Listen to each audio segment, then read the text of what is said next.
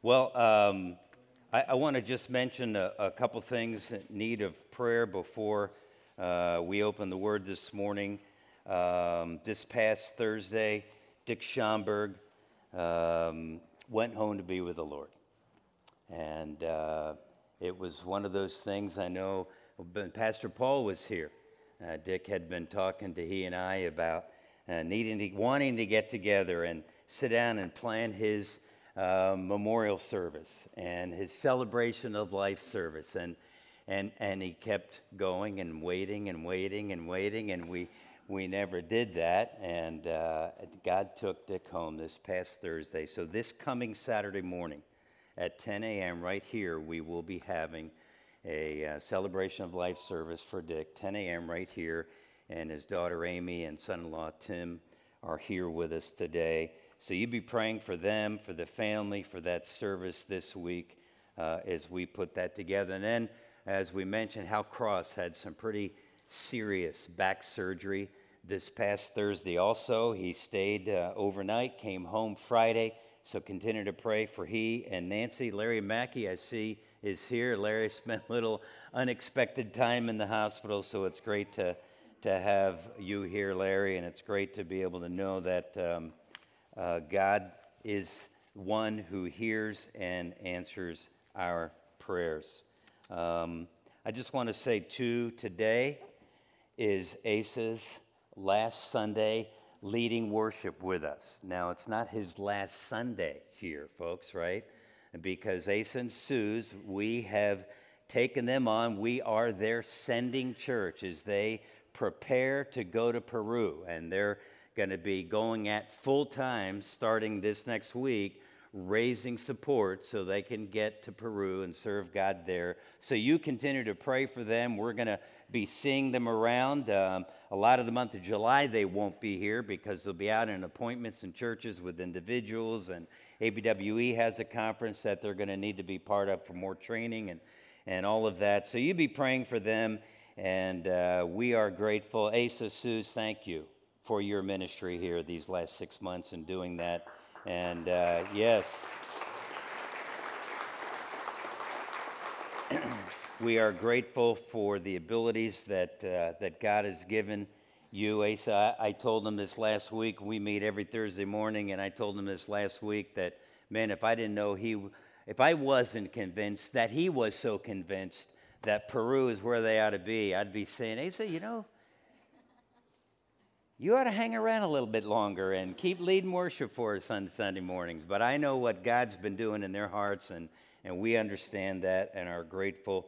God makes no mistake, and we're excited about the next chapter in their lives as they raise support, and then for what God's going to do for us here as well. So, summer is here, folks. It came Thursday. A lot of stuff happened, and happy summer, right? Can you believe it? I don't even feel like it's come yet. I keep feeling like it's late winter or something. I don't know. Now it's, it's warm enough now, but it's summer, so woohoo, yeah. And uh, top 10 lists. You've heard of top 10 lists, they've been around for quite a while. They're used to evaluate all kinds of things in a fun, non threatening way. Uh, keep that word non threatening in mind. And, um, and it, it's an opportunity to, to measure, evaluate things, and maybe the, we could say the best songs, the top 10 best songs of 2023, or maybe the top 10 best songs of all time, or maybe the top 10 best cars, or maybe here in northeastern Pennsylvania, the, the top 10 pizzas of NEPA, right? And, and, and we could go on and on. The top 10 best cell phone providers. We'll stop there, right? You might want to have the top 10 favorite Bible characters as you put together a list. Uh, um, you know, it can be fun, it can be memorable, it can encourage debate. A, a number of years ago, late night television comedians used to put top 10 lists as a significant part of their show, and, and it caused people to laugh. As a youth pastor out in the state of Illinois many years ago, during our week of high school camp, every night after dinner, we did a top 10 list of something dumb and crazy and something that only high school kids would laugh at. Well, this last uh, beginning of June, uh, Jane and I went on our first seniors trip with our seniors, right? Now, when I say seniors, you understand. I'm not talking about the last year of high school or college.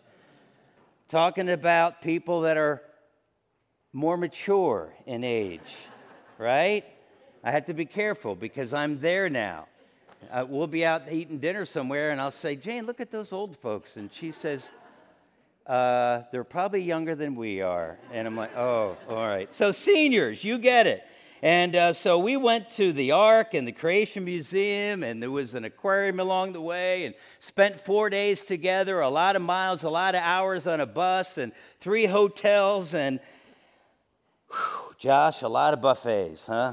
Yeah, a lot of buffets. And so the whole trip, I kept thinking, there's things that are different about this trip with seniors than all my years as a youth pastor and taking trips with high school students. It's not the same in most ways. However, I put together a top 10 list. Jane and I worked on it, and I had to get by far the youngest individual on that bus of seniors, Josh Schneider. So, Josh, come on up. And uh, we put together a top 10 list because there are differences, no question about it. And so, here's our list the differences between seniors and high school students on a bus trip. All right, so here we go. We're going to start, Josh, number 10. Okay, I don't have a microphone. Can y'all hear me? Okay, I figured, but I figured I'd check. Do you want one, Josh? Can you hear him good? all right, all right. I've been told I'm loud. Number 10, both seniors and students wake up early in the morning. Students at 2 a.m. because they haven't gone to bed yet, and seniors at 6 a.m. waiting in line for breakfast. Number nine, seniors can pack enough stuff for four days into one small suitcase. Students, no way. Number eight, seniors can actually exit a bus in an orderly fashion. Students, not so much. Seniors and students do not follow instructions well. Neither of them pays attention. Number six, both seniors and students leave stuff on the bus. Seniors because they forgot they brought it, and the students because their mom packed it in their suitcase and they didn't know that they brought it. Number five, at the end of the day, when the bus unloads at the hotel, seniors immediately go to their own rooms. Students immediately visit everybody else's rooms. Number four, seniors don't care what they do or if it's not cool. Students always have to be cool. Number three, seniors have to eat at all you can eat buffets, usually by 4:30 p.m.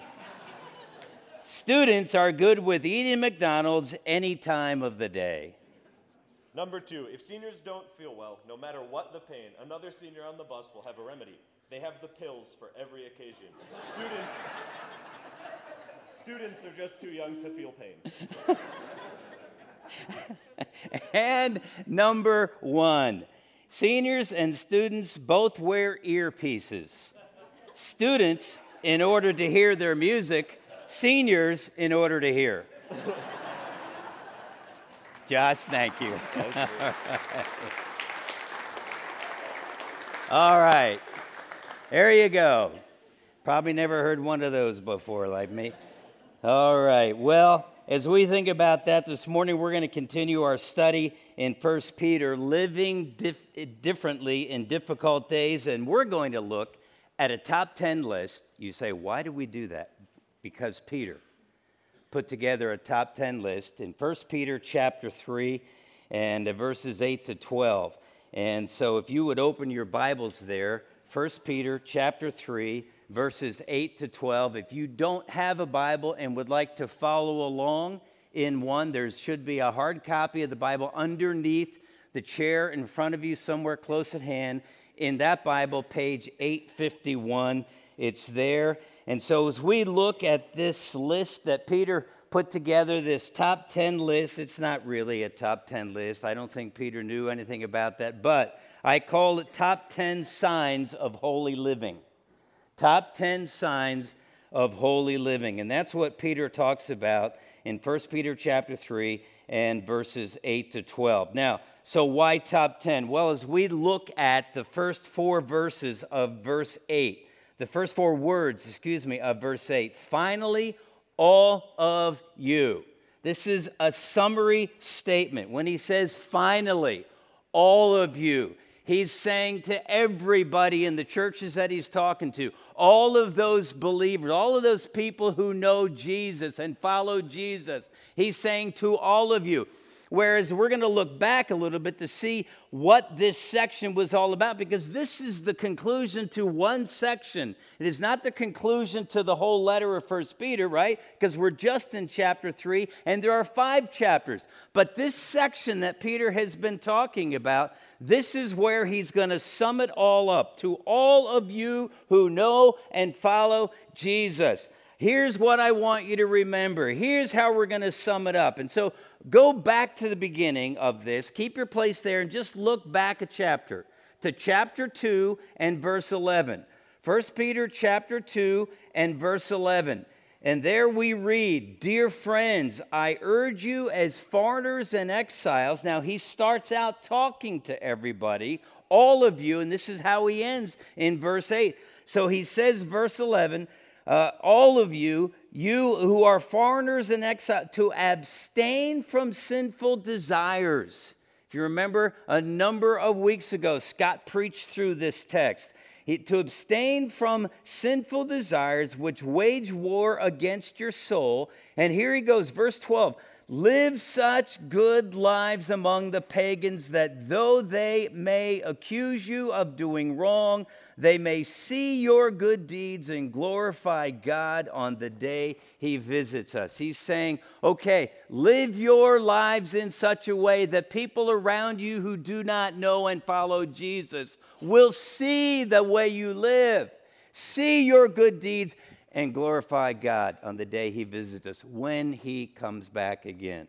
And so he begins that way. And we've talked about all through the verses between here and now our closing section today in chapter 3, verses 8 to 12, how this is important. He goes on in verse 13 and he begins to break down some groups of that. Actually, he continues in verse 13 with everybody because he says, Submit yourselves for the Lord's sake to every human authority.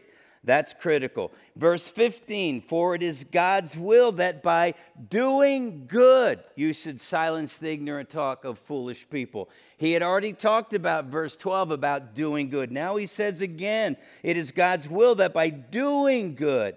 Verse 18 Slaves.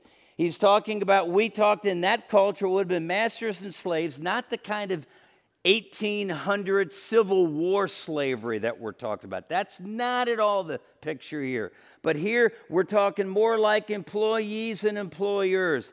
Slaves in reverent fear of God, submit yourselves to your masters. And then last week we went to chapter 3 in the first seven verses. Verse 1 Wives, in the same way, submit yourselves to your own husbands. Verse 7 Husbands, in the same way, be considerate as you live with your wives. Live with them according to knowledge. And now, in summary, here's how all of you need to live. And he gets to verse 8 and he says, Finally, all of you. Now, we're going to walk through this top 10 list. It's really not in a top 10 order, it's just the way that Peter worded it. But there are 10 signs of holy living.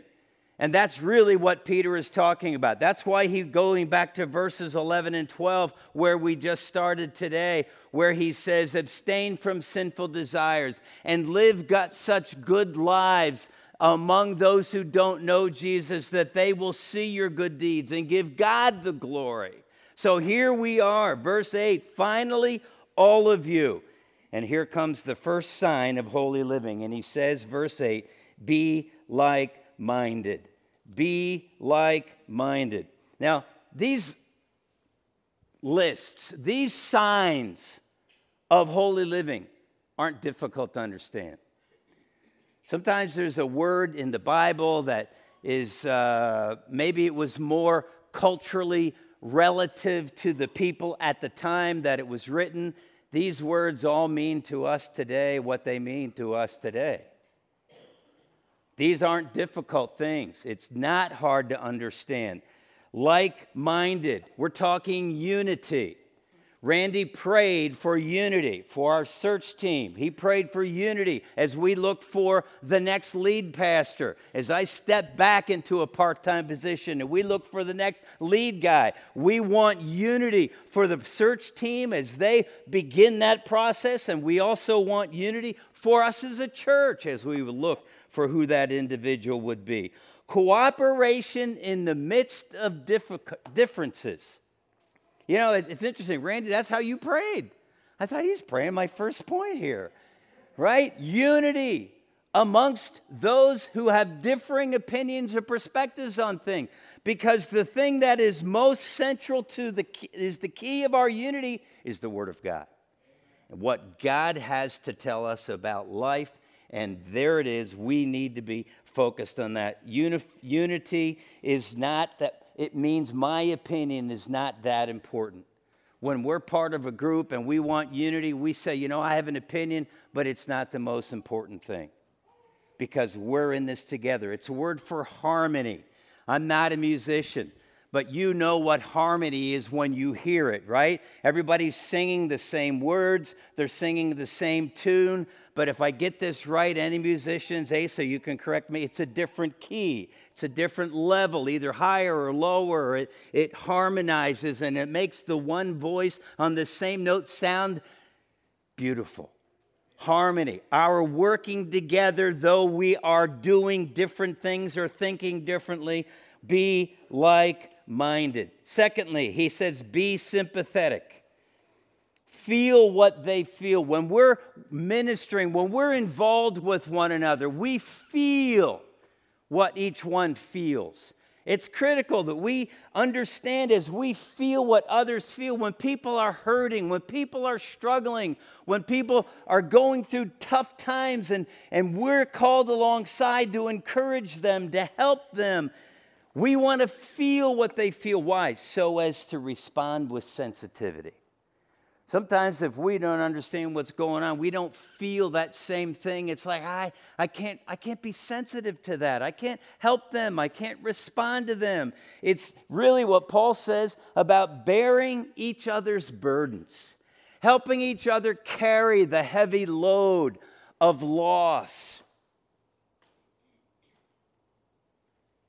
That can be a really hard thing to bear up under, or a pain or whatever that may be. It's an attitude that we need to have, but it's an attitude that must show itself in action. We just don't feel with somebody, it causes us to be sensitive to their needs and respond. That's sympathy. Sympathy doesn't just say, Take two aspirins, I'll call you in the morning. It says, I'm concerned about you. How can I help? I understand. I want to know how you're feeling let me help you. Thirdly, verse 8 love one another.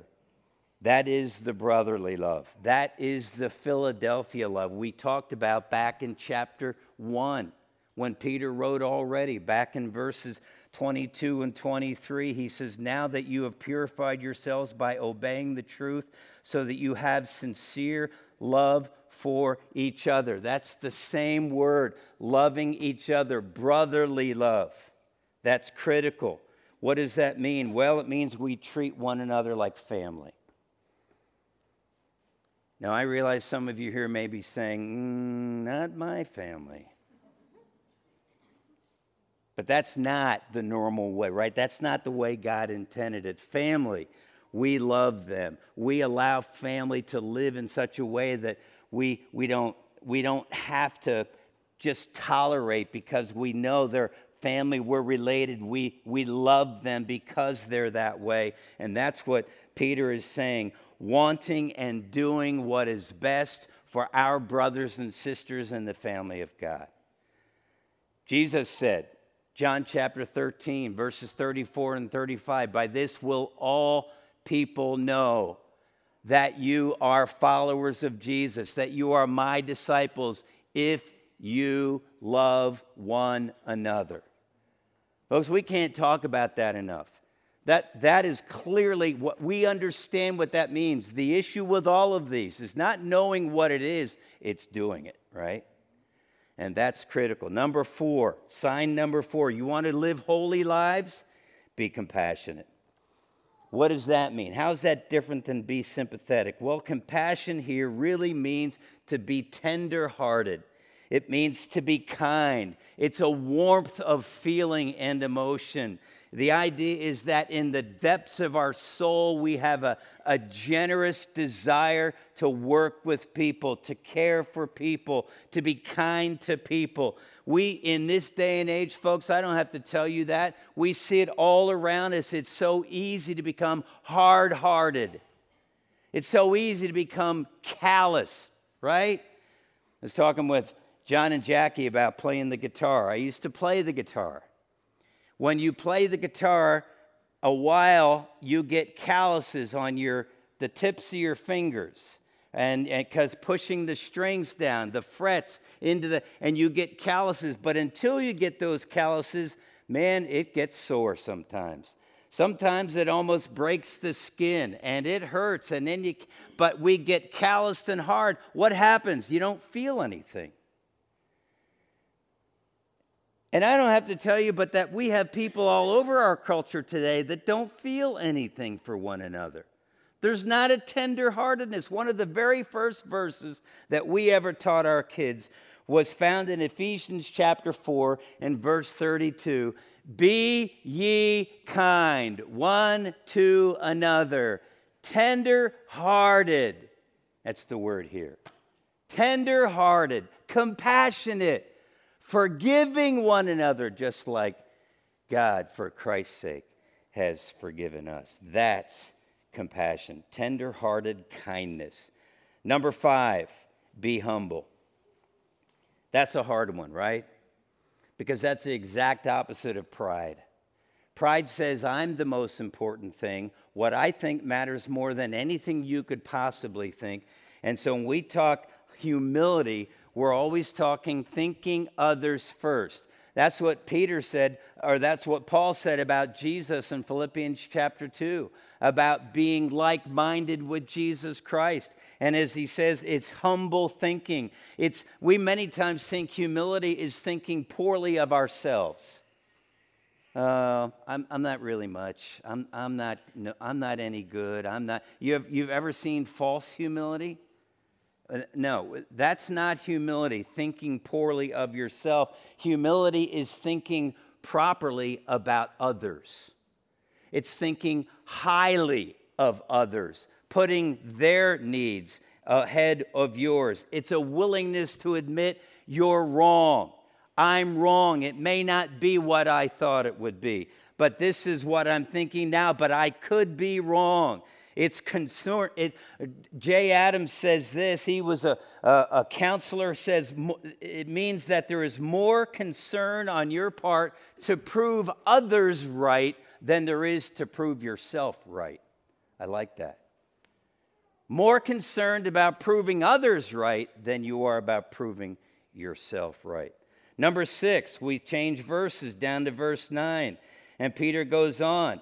And he says, Do not repay evil with evil or insult with insult. What's he talking about? Listen, folks, there's nothing different that the Greek, which is the original language that this was written in, okay? We don't need to even, there's nothing that that would help you to understand because do not repay evil with evil or insult with insult. Every one of us here knows exactly what that means. Huh? Because it's so easy to not do that.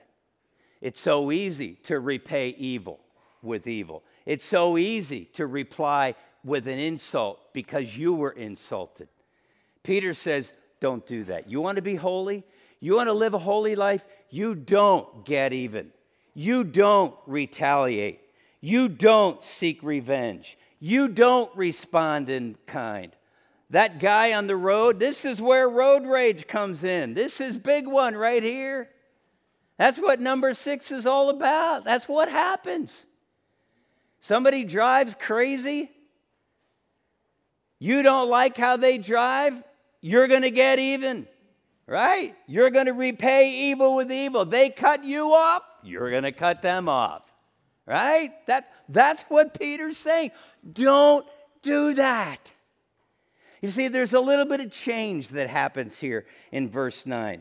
Verse 8, those are all uh, signs of living holy lives that ought to be practiced. Really, more often than not, those five would be practiced with other who know Jesus, with other followers of Jesus, with others who know Jesus and love him. That, but when we get into chapter or verse 9 here of chapter 3, he says, Do not repay evil or, with evil or insult with insult. What's going on? Remember, the believers that Peter was writing to were facing suffering. They were being persecuted because of their faith in Jesus. And when Peter says that, he has that in mind first. Doesn't mean that believers never treat believers wrongly. It doesn't mean that we never treat one another with evil. It doesn't mean that we never insult one another as brothers and sisters in Christ. It shouldn't be, but certainly our response ought not to be that. But, but first and foremost, I think Peter is saying, listen, even as you suffer, even as you are treated with evil, even as you are insulted because of your faith in Christ, don't respond in kind.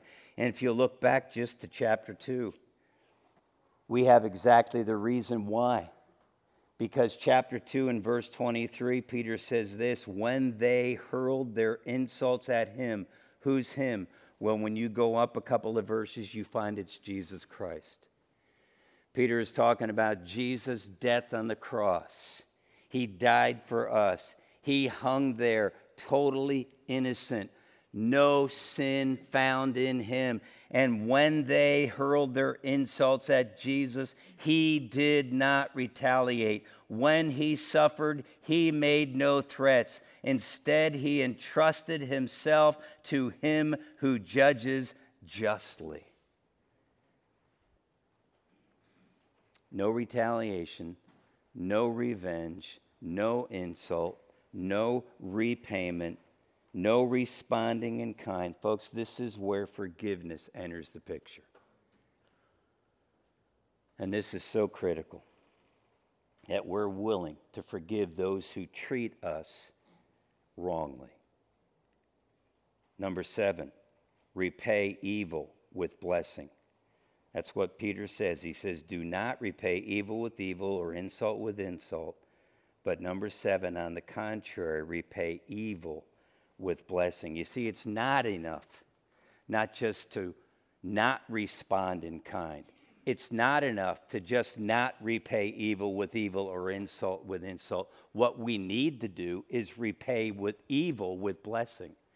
We need to repay insult with blessing. You may be saying, Are you kidding me? Really? That's what I'm expected to do as a brother and sister who know Jesus Christ? Yes. Why? Because that's what Jesus did. We just read that. Read back through the end of chapter 2, 1 Peter, and see how Jesus responded. Jesus wasn't even close to being guilty. There was no sin found in him, and yet he died on the cross for us. Verse 24, 1 Peter 2 He himself bore our sins in his body on the cross so that we might die to sins and live for righteousness. By his wounds you have been healed. Jesus stayed on that cross. He repaid evil, insult with blessing. He died for us. Boy, it doesn't get any better than that, huh? That's our responsibility. You know, the word blessing there means eulogize. You know what a eulogy is, right? We say nice things about somebody after they have died. That's what it means to eulogize somebody. Peter says, you say nice things about somebody, you do nice things for people after they've treated you with evil, after they've insulted, you ask God to bring a blessing upon their life. Wow. You see what I mean? There's no question. You, you know what that means, right? That's not the hard thing. The hard thing is saying, I'm going to do that. Number eight. Well, I need to stop because as we look, he goes on, he says, On the contrary, repay evil with blessing because to this you were called. To this you were called. What's Peter saying?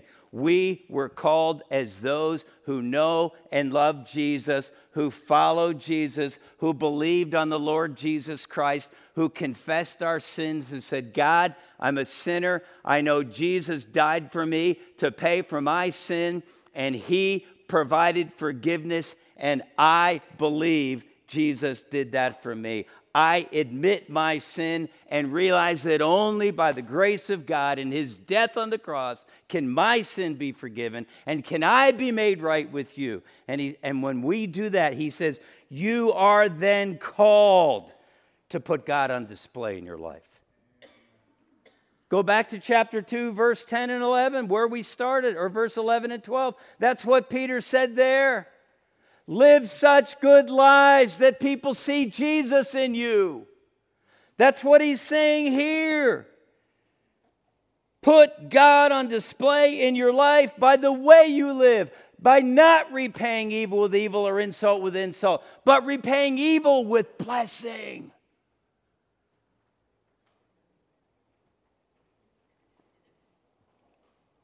Then he goes on down to verse 10 for whoever would love life and see good days. Whoever would love life and see good days. Do you love life today as one who knows and follows Jesus? Do you love life? Are you enjoying life? Are you thrilled? The psalmist said, This is the day the Lord has made. We will rejoice and be glad in it. Is that our perspective when we get up in the morning?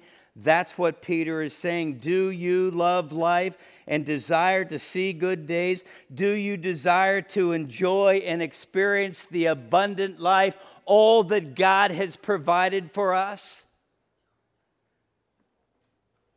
Or are you an Eeyore Christian? You know who Eeyore is, right? If you don't remember and you have kids or grandkids, Winnie the Pooh, right? I, yeah, what's that? Oh, all right. Oh, woe is me. Yeah. Well, here, I looked up Eeyore quotes. How about this one? Don't worry about me. Go and enjoy yourself. I'll stay here and be miserable. really? Don't worry about me. Go and enjoy yourself. Uh, I'll stay here and be miserable.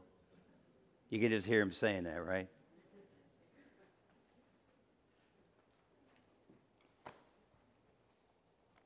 Do you know somebody who claims to know Jesus Christ who lives like that? I'm not talking, we've talked about grumpy Christians. That's part of it. But this is just unhappy, sad, down, Eeyore Christians. Peter says, hey, if you would love life and see good days, if you would desire to enjoy and experience the abundant life, the salvation, the forgiveness of sin that God has provided for us, if you would know this is the day the Lord has made, we need to rejoice and be glad. He goes on and he says then in verse 10, You must keep your tongue from evil and your lips from deceitful speech. You see, sometimes we live life like Eeyore because we put ourselves in a hole. By the way we act, by the way we live, maybe here, by the way we talk, because verse 10 keep your tongue from evil and your lips from deceitful speech. Listen, what we can so quick what we say can so quickly destroy who we are and what we do, right? It's like what we talked about last week with a wife who knows Jesus and a husband who doesn't. And, and Peter said, Wives, live your lives, submit yourselves to your husband so that you may win him over without saying anything. What does he mean? Because they see you live out what you believe. Keep your tongue from evil and your lips from deceitful speech, because if we try to live a certain way and people hear us talking in an evil way, in a deceptive way, in a dishonest way, they're going to have a hard time believing what we say. Read James chapter 3 in the first 12 verses. You'll see what James says about the tongue. The tongue, he says, no man can tame. Only by the grace of God can we do that. Verse 11, then, he goes on. They must turn. This is also whoever would love life and see good days. Verse 11, they must turn from evil and do good. Not just keep your hands off of evil. Back to verse 11 of chapter 2, when we read there, when Peter says, abstain from sinful desires. Stay away from those things that would lead you to disobey God, that would lead you into sin. Turn from evil and do good. But it's not just enough to keep your hands off of sin and evil. It's not just enough not to look at it. Peter's saying, run away from it. That's the turn away. Run. Paul says it this way in 1 Timothy chapter 2. He says, flee those things that as a young person would catch you up and cause you to fall into sin. Get as far away as we possibly can. Run!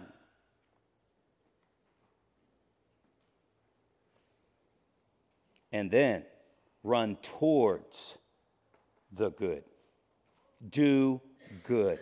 That's what verse 12 of chapter 2. Do you see why we keep going back to verses 11 and 12? Because that's where Peter began this section. And as he's ending it here, he goes back and in verse 12, live such good lives that people see Jesus in you.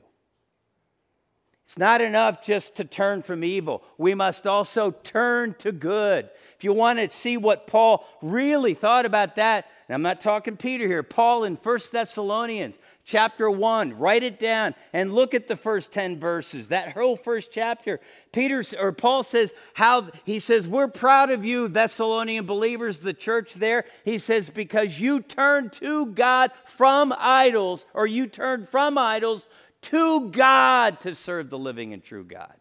You didn't just turn from idols, you turned from idols to serve God. There has to be the turning from and the turning to, doing good. And then number 10.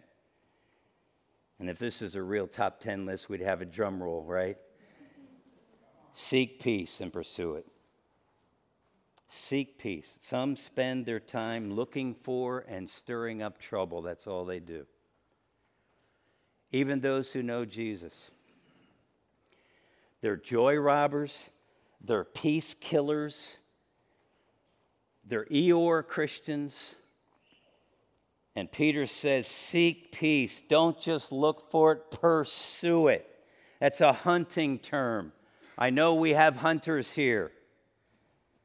We have deer hunters and some turkey hunters. We have fishermen. You go after. When you're hunting, you're pursuing, you're tracking down your prey till you find it. And sometimes it takes hours and you track and follow. If it's snow out, it's great because you can see the footprints and follow, but you pursue. You just don't half heartedly look for a deer when you're hunting. I, for the first time this last deer season, went with a friend to hunt. I'm telling you, whoo, learned it not as easy as everybody seemed to make it because you got to pursue the prey. Seek peace and pursue it. God himself said, Blessed are the peacemakers. Matthew chapter 5 and verse 9. If you want to write down these two scriptures, Matthew 5 9, Blessed are the peacemakers, for they'll be called the children of God. And then he says in Romans 12 18, If it is possible, as far as it depends on you, live at peace with everyone. If it's as much as it depends on you, if it's at all possible, if you can do anything about it, you live at peace with everyone. Don't blame the other person. It's our responsibility. Everything we can do, we must do. Pursue peace.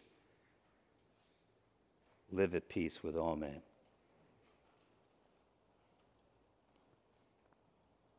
The eyes of the Lord are on the righteous, and his ears are attentive to their prayer, but the face of the Lord is against those who do evil. I just have to say this. The face of the Lord is against those who do evil. He's not talking about those who know Jesus who do evil.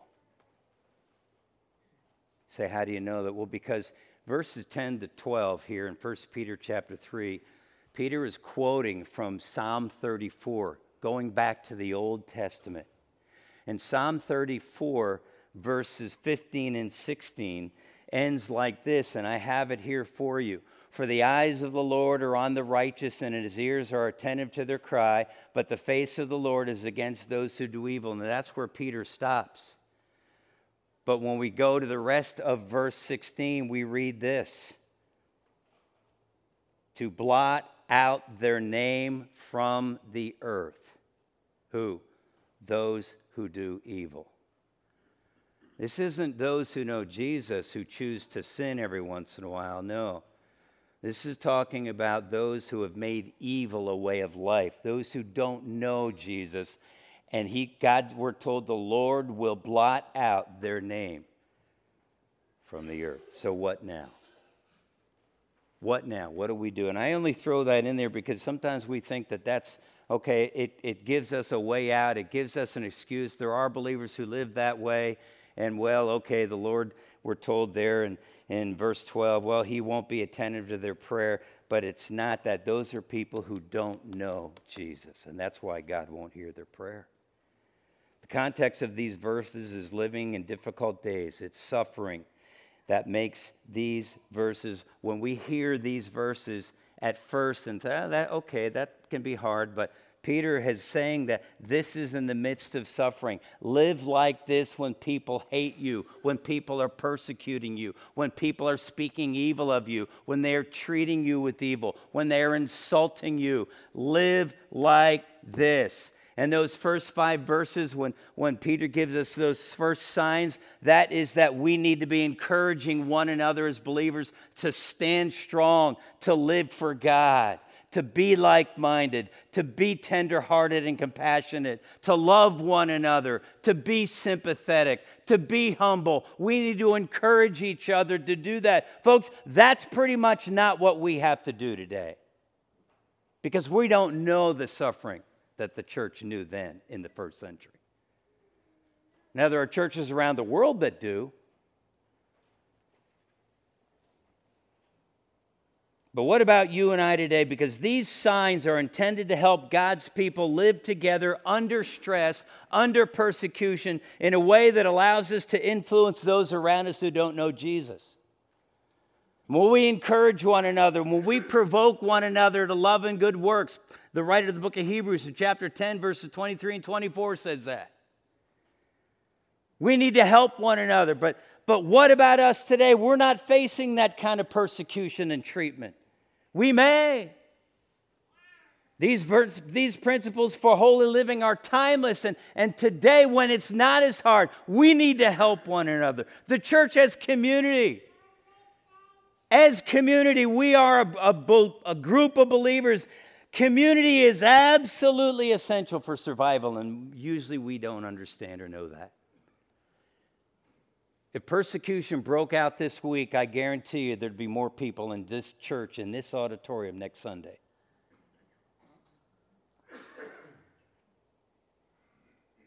You see, the influence of the church is fading in our culture. Why? Because the church is fading.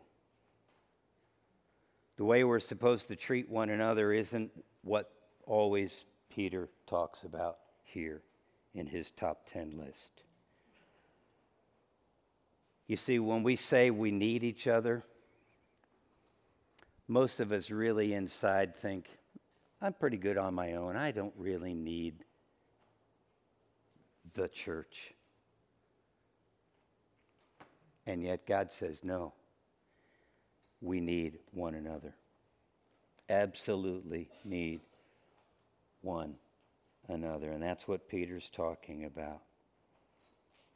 How we stand together and support one another and encourage one another in these signs of holy living, provoke each other to live out these truths. And when we're insulted and treated with evil, we help each other stand against and practice these steps of holy living.